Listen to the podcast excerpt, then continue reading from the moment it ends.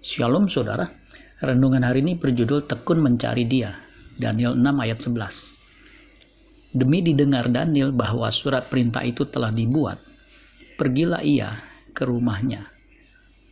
Dalam kamar atasnya ada tingkap-tingkap yang terbuka ke arah ke arah Yerusalem.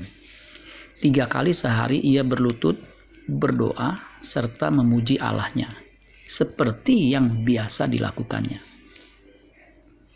Di rumah Daniel ada kamar atas atau upper room, tempat ia biasa berlutut berdoa serta memuji Allahnya. Di PB Perjanjian Baru, setelah kenaikan Tuhan Yesus, para murid Kristus yang berjumlah 120 orang naik ke loteng atas atau upper room.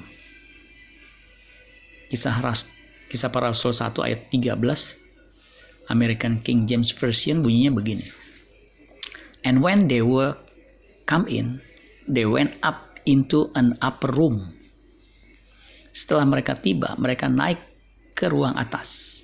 Apa yang mereka lakukan? Ayat 14-nya, kisah Rasul 1. Mereka semua bertekun dengan sehati dalam doa bersama-sama.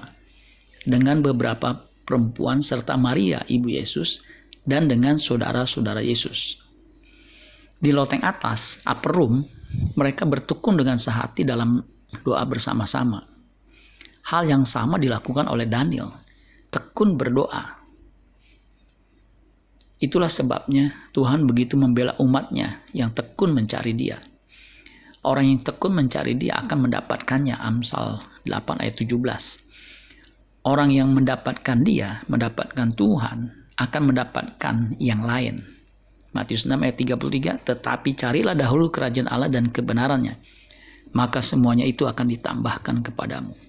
Amin buat firman Tuhan. Tuhan Yesus memberkati sola gracia.